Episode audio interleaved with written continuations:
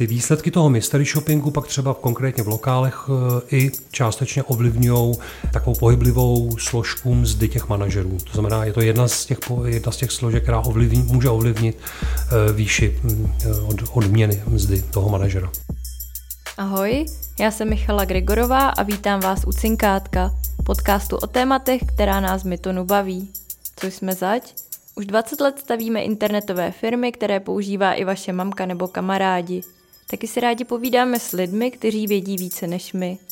Dnešní povídání je součástí vícedílné série na téma zákaznické zkušenosti nebo taky Customer Experience.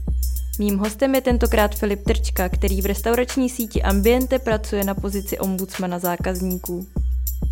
Filipe, ty jsi v Ambi v podstatě od začátku už více než 20 let tomu máš podíly v několika podnicích a taky si jako manažer otevíral La Degustación, New Yorkskou hospodu a vedl lokál u Bílé kuželky. V čem spočívá tvoje aktuální pozice ombudsmana hostů? Tak moje aktuální pozice ombudsman hostů, já někdy s eh, takovou nadsázkou říkám, že jsem spíš takovým restauračním voajérem. Eh, spočívá právě v tom, že chodím po našich restauracích, v podstatě eh, tam snídám, obědvám, večeřím pořád do kolečka a snažím se sdílet zpětnou vazbou nebo zpětnou vazbu s, skrze manažery, zpátky dávat eh, těm restauracím nějaké moje postřehy, eh, Snažím se dělat nezaujatě, snažím se na to koukat očima hosta, to je vlastně to zadání, a tak trochu střílet do vlastních řad.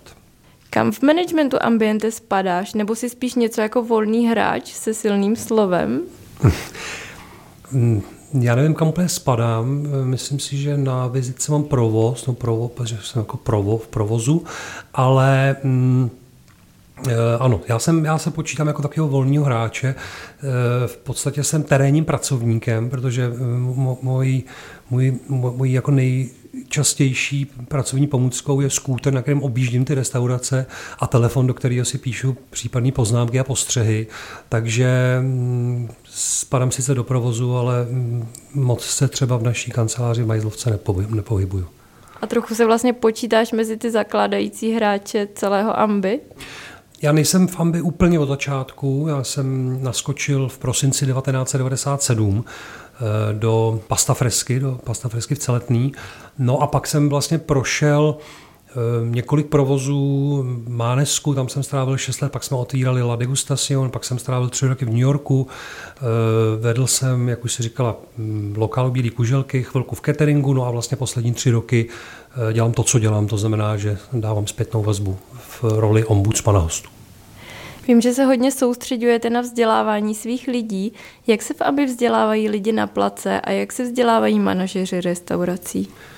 Těch eh, vzdělávacích úrovní je několik podstatě, když to vemu od začátku, tak když přijmeme nového člověka, tak eh, každý vlastně projde takzvaným úvodním školením pro nového zaměstnance. To má záhy po tom, co nastoupí, který se skládá vlastně mm, z dvou hodin nějaký jakoby teorie, kde se snažíme mu říct něco o historii, něco o hodnotách, jedinečnostech, který v ambiente žijeme.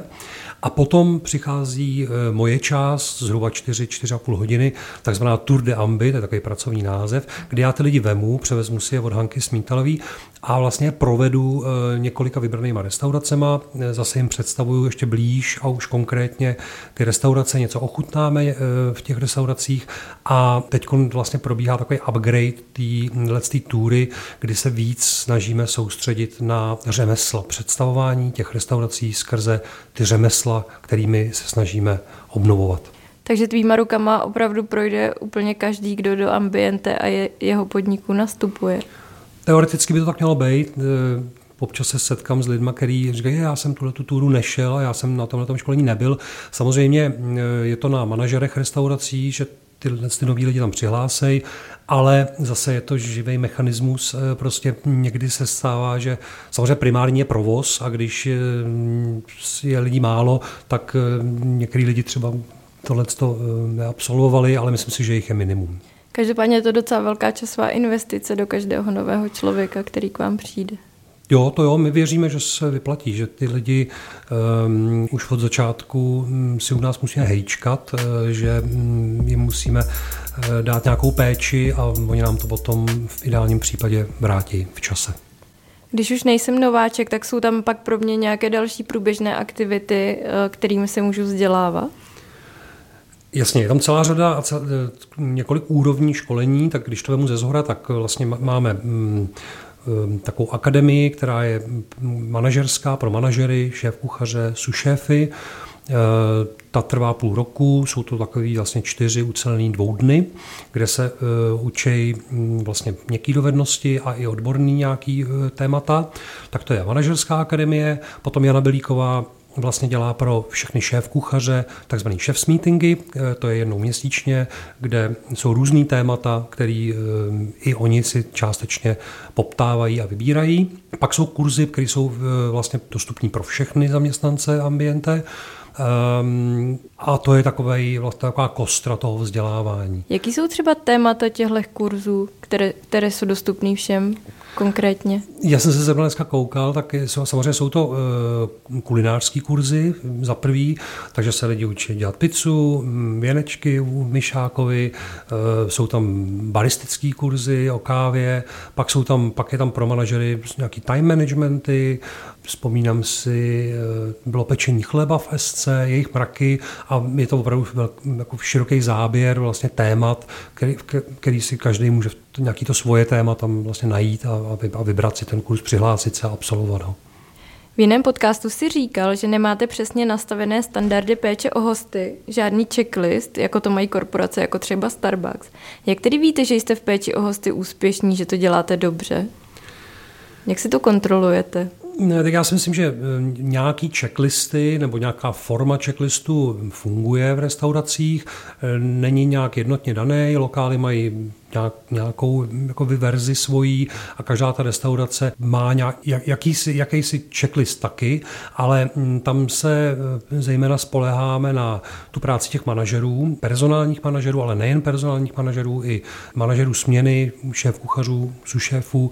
Prostě ty předávají eh, to know-how a tu atmosféru těm novým lidem a mají stoprocentní důvěru. A děláte si nějaký mystery shopping? Na Mystery Shopping eh, vlastně máme mm, nasmouvanou externí firmu, valná většina, nevím jestli úplně všechny, ale valná většina restaurací použi- využívá mystery shoppingu. Eh, z pravidla jsou to čtyři návštěvy do měsíce, o kterých se samozřejmě neví, je to tajný host se vším všudy a následně chodí potom reporty, jak jsme uspěli, nebo jak ty restaurace v různých časech eh, návštěv uspěli v tom mystery shoppingu. Ty výsledky toho mystery shoppingu pak třeba konkrétně v lokálech eh, i částečně ovlivňují takovou pohyblivou složku mzdy těch manažerů. To znamená, je to jedna z těch, jedna z těch složek, která ovlivní, může ovlivnit eh, výši mm, eh, od, odměny mzdy toho manažera. Jaký je rozdíl mezi mystery shoppingem a tvojí rolí? Protože na první pohled by se zdálo, že ve srovnání s pečlivě sestavenými reporty musíš nutně prohrát.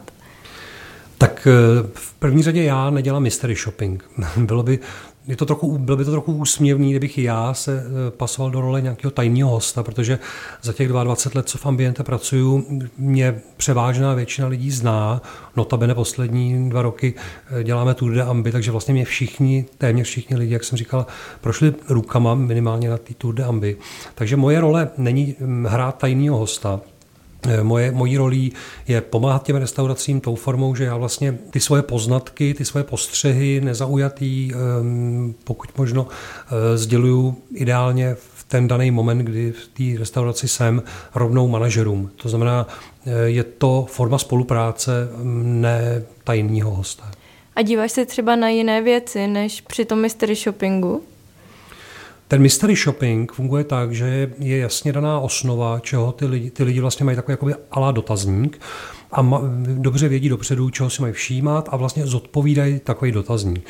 Já to tak nedělám. Já dám víc na pocit, nějakou zkušenost, e, nějaký celkový rozhled a na nějaké emoce, který ve mně ta návštěva vyvolá nebo naopak.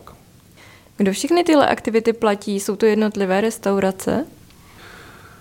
Tak eh, moje návštěvy, jakoby tu konzumaci, to platí ta restaurace, v který já snídám nebo obědvám. Eh, jinak eh, Ambiente funguje jako taková rodinná franšíza, to znamená, každá restaurace platí franšízový poplatek měsíční na, a z toho vlastně potom funguje zase Ambi.cz částečně, nejen, a mm, zase ty aktivity potom, který dává zpátky skrze HR oddělení, marketing a podobně, vrací zpátky do těch restaurací. Na webu Ambiente se píše tohle. Na prvním místě je pro nás spokojený host, který se k nám vrací, proto si hospodu od nás nejde koupit za peníze. Co to znamená, že si hospodu od Ambient nemůžu koupit za peníze? Jak jsem to už naznačoval, vlastně mm, Ambiente je vlastně známá jako, že to je franšíza, ale ona to není ta franšíza v tom pravém slova smyslu, tak jak je franšíza známá. Je to spíš taková forma rodinný franšízy. V podstatě, eh, když se otvírá nová restaurace, tak vždycky to funguje tak, že mm, se ty podíly v těch restauracích nabízejí lidem, který je to určitá forma, mm, nechci říct teď odměny, ale eh, vyjádření mm, nebo vyjádření lojality eh, toho člověka nebo ocenění lojality toho člověka. To znamená, většina těch restaurací, každá ta restaurace je vlastně samostatná firma a větši, většina těch restaurací je vlastně vlastně na těma lidma, eh, samozřejmě nějaký podíl tam má Tomáš, ale, ale mm, eh, vždycky z pravidla je nabízený ten mm, nějaký menší podíl i těm manažerům, šéf kuchařům a ono to potom samozřejmě dělá zázraky. A ti manažeři a šéf kuchaři to jsou lidi, kteří, které většinou už nějakou dobu znáte? Hmm. Z pravidla jo, je vlastně mm, ty, ty lidi, kteří ty restaurace vedou, tak zase mm, vycházejí z lidí, kteří byli dřív na place nebo v kuchyni, mm, prokázali nějaký um, nějaký nadšení, eh, nějakou loajalitu a mm, z těch se potom samozřejmě stávají eh, sušéfové, manažeři, generální manažeři, šéf kuchaři. Eh, takhle to u nás funguje. Velmi zřídka se stane, že třeba manažer přijde zvenku, ale myslím, že se to nestává téměř. Ve vašem magazínu Jídlo a radost jsem našla titulek, který říká – Žádnou restauraci nenecháme na pokoji, pokud vidíme, že tam něco není v pořádku. Jenže pod značku Ambiente patří více než 20 podniků a Ambi přitom není jejich většinovým majitelem. Tomáš Karpíšek tomu řekl, kumulujeme know-how, jak provozovat a hlavně otevírat restaurace, jsme restauracím partnery, ne nadřízenými. Jak si tedy dokážete udržet kontrolu nad tím, že restaurace zákazníky neštve a nekazí vám značku? Hmm. Já jsem přesvědčený o tom, že to je právě uh, skrze ty klíčoví lidi, který ty restaurace vedou. To znamená zase manažeři, šéf kuchaři, sušéfové, generální manažeři, to jsou lidi prověřený, vyzkoušený, nadšený, který tím virem amby na, se snaží nakazit v úvozovkách, dobrý míněno, ty zaměstnance. A to vždycky nejlíp funguje. Teď jedna tvoje citace k nespokojeným zákazníkům. Pokud se něco nepovede, je nejlepší vyřešit to na místě, proto musí mít obsluha neustálý přehled o tom, jak se lidé v restauraci cítí. Jak to obsluha pozná? Tak já říkám, že částečně eh, to má dobrý číšník, dobrá servírka daný od Pána Boha, má schopnost toho přirozeného přehledu, je to samozřejmě určitá dávka mm, eh, empatie, mm, umění vcítit se do toho hosta. A to jsou asi, bych řekl, takové dvě klíčové vlastnosti, které eh, potom vedou k tomu, že lidi to poznají a je dobrý si tu zpětnou vazbu i vyžádat od hostů. K tomu se snažíme je vést, protože když dostaneme zpětnou vazbu už hned na místě, ať už je pozitivní nebo negativní, tak eh, na ní můžeme reagovat hned. Eh, o něco hůř se pracuje potom se zpětnou vazbou, která přijde e-mailem eh, nebo nějakou jinou formou zpětně. Tam i s tou se samozřejmě pracuje. Každý host, který k nám napíše nějaký komentář, tak eh, dostává odpověď samozřejmě, ale ideální je řešit věci na místě. To funguje nejlíp. Takže se to dá ty lidi i naučit? A nebo je to opravdu spíš v tom, jak se už narodí a jaký jsou? Jak moc to dá natrénovat? Ne, samozřejmě, tak já, jak, jestliže jsem říkal, že částečně to mají daný, tak vést k tomu ty lidi, aby byli pozorní, aby se doptávali na tu spokojenost, aby si všímali detailů, aby vnímali neverbální komunikaci těch hostů, to samozřejmě lze naučit a k tomu se snažíme taky ty hosty vést. Jsou čeští hosté ochotní a schopní sdělovat upřímnou zpětnou vazbu ještě na místě? Mám pocit, že se to učí. docela zdárně. Dřív to tak nebejvalo, nebo myslím si, že ten trend je vzestupný. Já mám dobrý srovnání, když jsem vlastně byl tři roky v Americe, tam ty hosti opravdu se nebojejí, řeknou všechno, jsou velmi sdílní a samozřejmě to je obrovský dar pro každého provozovatele restaurace. U nás to tak nebejvalo, ale lepší se to a samozřejmě je potřeba to mít taky trochu naproti. To je klíč k úspěchu. Co je podle tebe klíč na cestě ke spokojenému zákazníkovi nebo hostovi, jak vy říkáte? Je to ve vašem případě konzistence, díky které se můžu spolehnout, že když půjdu do amby, bude všechno v pořádku, nebo to spočívá ještě v úplně něčem jiném? Tak konzistentnost to je samozřejmě mm, to je jako zásadní věc. Já myslím, že my jsme dneska vnímaný jako celek, jako restaurace, který tu konzistentnost mají na velmi vysoký úrovni. To je pravda ale eh, chytnu tě trochu za slovo a trošku se mi nahrála, protože ty jsi říkala, eh, že je všechno v pořádku. Je, ona je to taková už otřepaná fráze trochu, ale já se snažím hlásat tu myšlenku, že v pořádku je málo. Já si myslím, že naše role je eh, předčít očekávání hostů a neptat se jich, jestli je všechno v pořádku všechno v pořádku je, je podle mě to je málo. Myslím si, že my bychom se měli za každou cenu mm, kdykoliv ujišťovat, že jsou lidi nadšení, že jim opravdu výborně chutná, že jsou e, spokojení a že odcházejí z našich restaurací opravdu nadšení. Filipe, díky moc za tvůj čas. Skvělý, taky děkuji. Mým dnešním hostem byl Filip Trčka, ombudsman zákazníků v Ambiente. Poslechněte si i další díly na téma zákaznické zkušenosti se zástupci Alzy, Rohlíku a KPMG. Poslouchali jste podcast České investiční skupiny Myton, která stála u zrodu firm jako Heureka, Rohlík, Bonami, Driveto nebo Glamy.